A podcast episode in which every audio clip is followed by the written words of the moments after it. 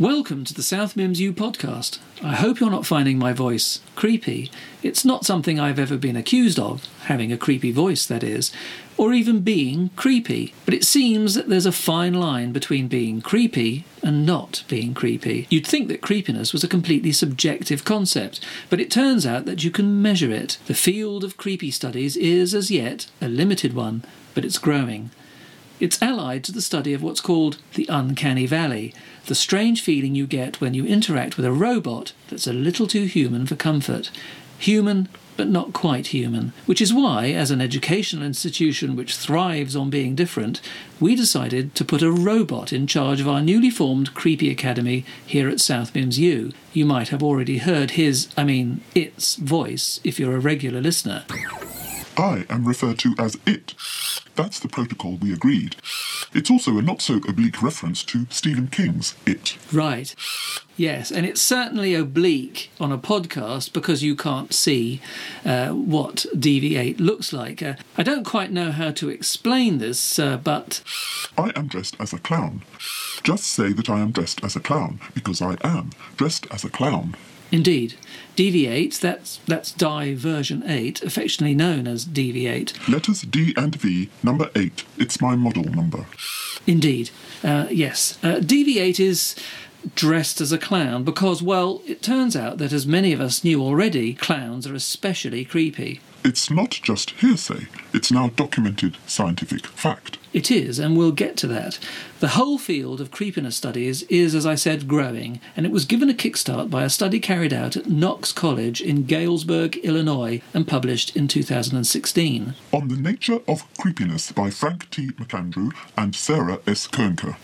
Yes, Thank you. That article sparked off a series of further research and articles on what makes someone creepy, and even what makes some places creepy, which I understand is a subject being pursued currently by Frank McAndrew. He has not been to South Mimms yet.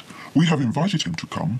We have many objectively creepy places here, such as the former home of our benefactor, Lemuel Cornfield. Yes, thank you, DV8 good point. The the Creepy Academy was conceived by Mr. Cornfield, who was well, I don't quite know how to put this. He was preternaturally creepy, tall, thin, pale, with a strange voice. When Cornfield's attempt to practice as a psychotherapist failed because all his patients found him too creepy, he started a successful funeral parlour business, which he began with Imelda Corpo. Naturally, the business came to be known as Corpse and Co. It was actually an affectionate nickname and helped the business thrive across the south of England. Lemuel Cornfield made a lot of money, and that's how he managed to leave a legacy in his will to endow the creepy chair. Um, that's what we call the position which DV8 holds. I don't hold it or sit in it. It is not actually a chair. No, that's just academic speak for the professorship, which was awarded to, well, as I've said, a robot dressed as a clown. Lemuel Cornfield's will stipulates that the holder of the chair must be dressed as a clown. And that's because the Knox College study places clowns at the top of a list of creepy professions. On a scale from 1, barely creepy, to 5, calamitously creepy, clowns scored 3.71. oh, why did you do that? It's all part of the deal. Lemuel's money keeps coming in if we continue to follow his instructions. I was wondering why you had a comedy car horn attached to your chair. It's all part of the job. Okay, okay. So, why are clowns creepy? A good way to get into the science of creepiness. As Professor McAndrew points out in his articles, the fact is that many children don't actually like the clowns their parents hire for their parties. And when they turn up in children's hospitals to bring joy and comfort, they often end up creeping out the sick kids. Also, you may have noticed Ronald McDonald isn't seen so much anymore in McDonald's advertising. The fact is that a grown man, and it's usually a man, with a big red bulbous nose, a rictus red smile smeared across his mouth, made up eyes which make them look too big for comfort, a bright orange perm, horribly large feet, and a seesawing gait is, well, a little unsettling to the immature mind. And for robots too. We don't like them, as a rule. What, robots are creeped out by clowns, but. Uh... Being dressed as a clown is different. Okay, if you say so. Uh, I always liked clowns as a child myself. I mean, clowns were popular in circuses, weren't they? Though you don't see many circuses anymore. In circuses, they are in an already hyper real environment, but in everyday life, they are unusual and hence creepy. You can't predict what they will do. They look strange. And the tipping point for clowns, Professor McAndrew points out, is when it was revealed that the notorious serial killer, John Wayne Gacy, who was caught in the 1970s, often dressed up as a clown and appeared at children's birthday parties near his home in the suburbs of Chicago. He killed at least 33 people and buried them under his house. The publicity was enormous, and the incipient creepiness of clowns turned into something more definite and swept popular culture. You said that clowns are unpredictable. Is that part of the creepiness? It is critical to the nature of creepiness. It's the sense that this person is not what he or she seems. She? Women can be creepy? They can, though 95.7% of respondents to the Knox College survey said that men were more likely to be creepy. Testimony from our own research here in South Mimms shows that Imelda Corpo was considered to be significantly creepy, but then again she was a funeral director, which comes third on the list of creepy professions I mentioned, which was topped by clowns. Okay, so Gacy set off a modern wave of creepy clown stories. He did, and there was of course the Joker, a foe of Batman, and Pennywise from Stephen King's stories. Both characters are now established movie legends. And now there's you. And you're not creepy at all, at least in my eyes. A fact which hints at the breakthrough which we have made here in our own department of creepy studies. A breakthrough which honours the memory of Lemuel Cornfield, but came too late to help him. Okay, I know you're eager to get on to that. I am not eager, I am a robot. Sorry, yes. But your verbal and intellectual slip leads us to a subject aligned to human creepiness, artificial creepiness. What makes a machine creepy? Specifically, at what point in your interaction with technology do you find yourself in the uncanny valley? You'd better define the uncanny valley. It's a term that was first hypothesized in 1970 by Masahiro Mori, a Japanese robotics expert. He realized that people began to feel uneasy when robots became more human like. There was a progression of feeling. As robots became less and less mechanical, like me, humans found them more appealing. But there comes a point when a robot becomes almost like a human, and then there's a steep dip in the appeal of the robot. Humans feel uneasy. They feel that the robot is creepy. That's when you're in the uncanny valley. It was called a valley because Mori noticed that when the robot then became almost totally like a human, people accepted them. He illustrated the progression using a graph. The dip where the creepiness occurred looked like a valley. Right, hence the uncanny valley. Okay, yeah. Indeed, you catch on quick. It's the same feeling as some people get with androids or mannequins or dolls. Yes, my sister can't stand those porcelain dolls that have staring eyes which- look so human. It also happens when CGI creates humans on screen. For instance, the movie version of the children's book Polar Express used CGI to turn real human actors into cartoon characters, but they remained too close to the original humans for comfort. Many of the reviews mentioned the Uncanny Valley effect, and the movie suffered because of it, And of course, there was cats. which I enjoyed. Strangely, Uh, well, you're not human. good point. But most of us are always happy to watch Toy Story or Frozen, even the old Disney movies. Because they are obviously cartoons, whether drawn or computer generated, Polar Express was, well, in the dip where humans feel uneasy. Okay, so I can see where the uncanny valley comes in, and I can see why, with the rise of technology, it's a subject that's been getting attention. But the study of creepiness, why is that now becoming more and more prevalent? Because it's an ancient feeling that most humans have taken for granted and few psychologists have bothered to study, perhaps because they thought it mundane. I can tell you it doesn't feel mundane. I mean, sitting with you here, uh, the DV8, a robot dressed as a clown. Do you find me creepy at all? No, no, in fact, like I said, I, I'd say you were positively um, cuddly. Cuddly. Interesting. Do you want to cuddle me? Well, can I? Sure, you can. Okay. Oh, oh. Mm. oh, thank you. Would you have ever cuddled a man dressed as a clown Oh, no. or a taxidermist? Taxidermist? I would never have cuddled a taxidermist. No way. That profession is in the top four creepiest professions from the Knox College data. I've mentioned clowns, taxidermists, funeral directors, and the fourth is sex shop owner. What I find interesting is how you found that strange paper, that study. I did a search of all papers available that touched on the subject and found it. From Knox College? No, too complicated.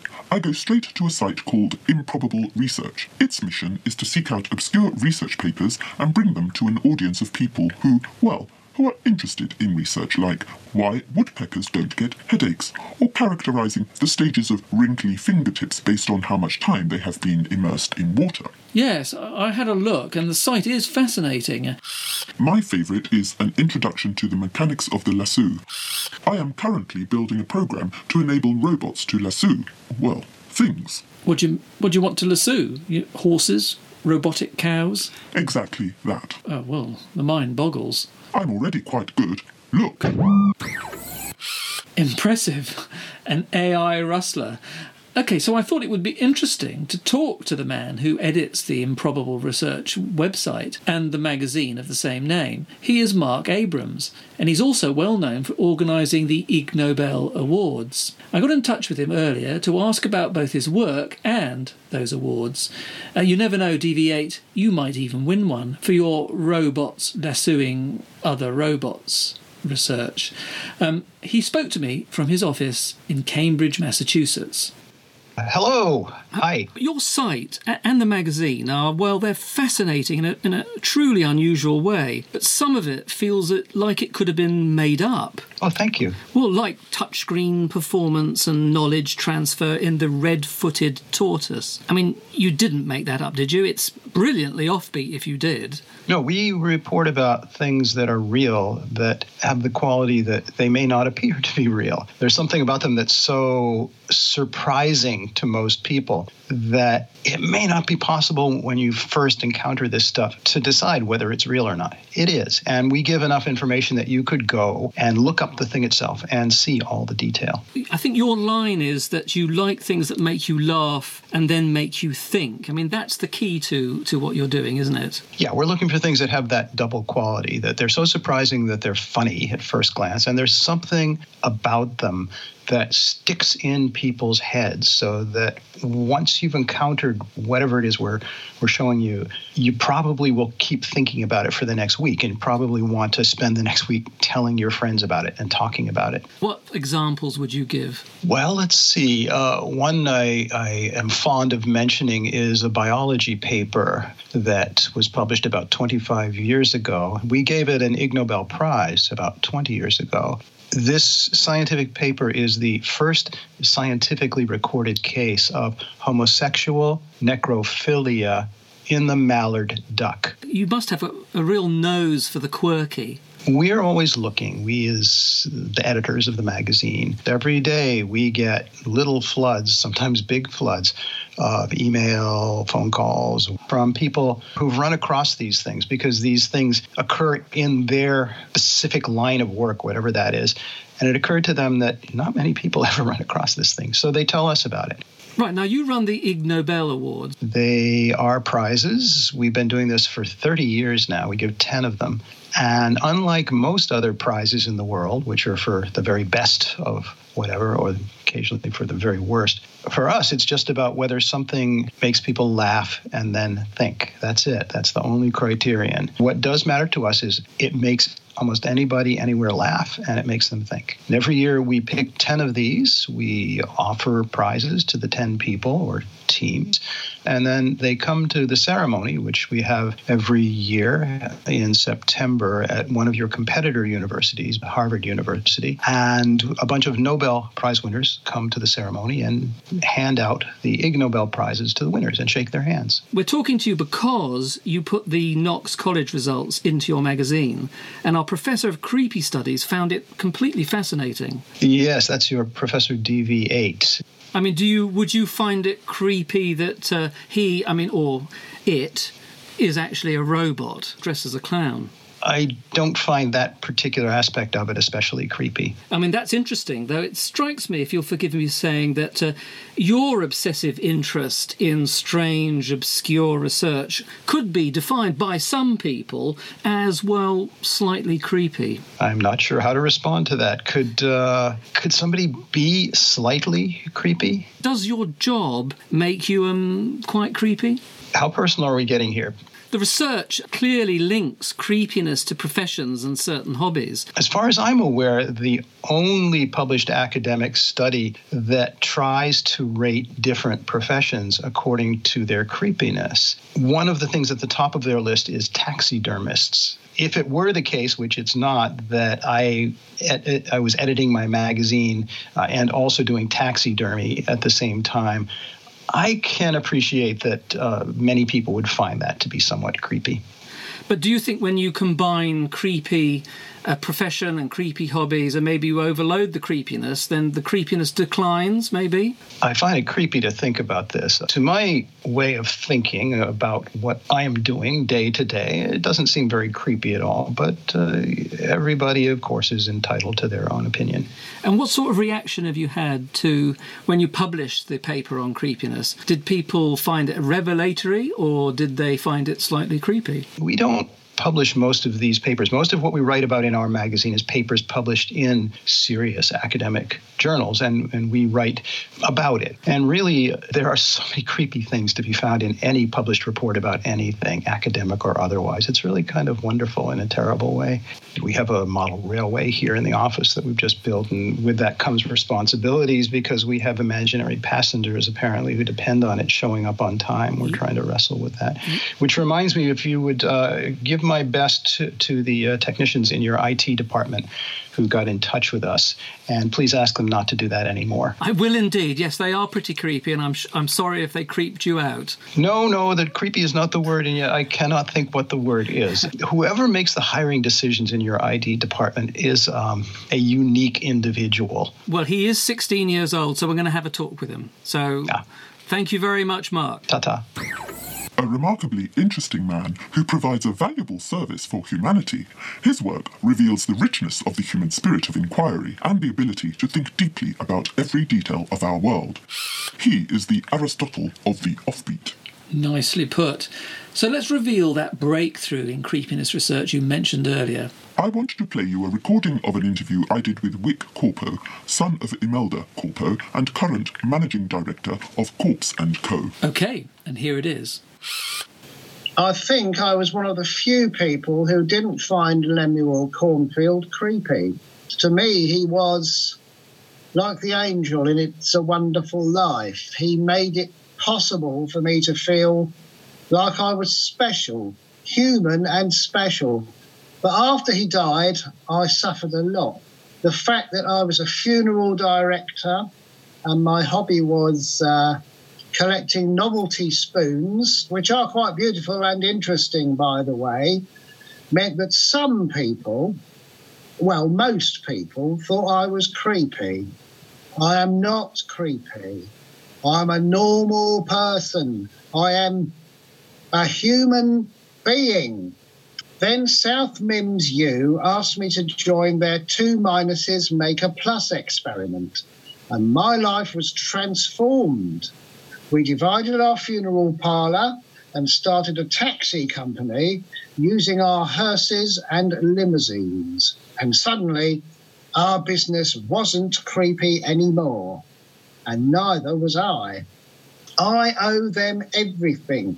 I have bequeathed my collection of 4,567 novelty spoons to endow a new centre of nerd studies at South Mimms U nerds have started to become slightly cool over the years, and I want to accelerate that trend with some focused research. Thank you. Thank you. Well, he's happy, but I'm confused. Two minuses make a plus experiment. What is that? It's a principle in mathematics. Each positive number has an additive inverse, so when you add two negatives, they make a positive. Well, uh, maths wasn't my strong point. The maths isn't the point. The principle of doubling up on creepiness factors negates the original creepiness. Like a robot wearing a clown costume. Alone, both denote creepiness. Together, they are humorous, even cute. Well, you are cute. I mean, in a mechanical way, a neutral way. I know what you mean. We are modifying our uncreep techniques and have started a service, a discreet service for people who are creepy, to negate their creepiness and become positively pleasant, like Wick Corpo. Amazing. We have eight taxidermists who double as clowns and are doing a roaring trade in children's parties. It works. We're moving on to Triples, a sex shop owner dressed as a clown who collects stuffed monkeys. We are hoping they'll increase their friendship circle from 1.3 to 25. It sounds improbable, but fascinating. Thankfully, I won't need your help. That's what you think. Oh? The latest creepiness index has podcast host overtaking funeral director. Oh, does it? Oh, oh dear. But a robot hosting a podcast, well, that's comforting and pleasant. You stick to your job and I'll stick to mine. Thank you, DV8. And a big thanks to Marc Abrahams from improbableresearch.com. And please, don't have nightmares, dear listeners. Goodbye.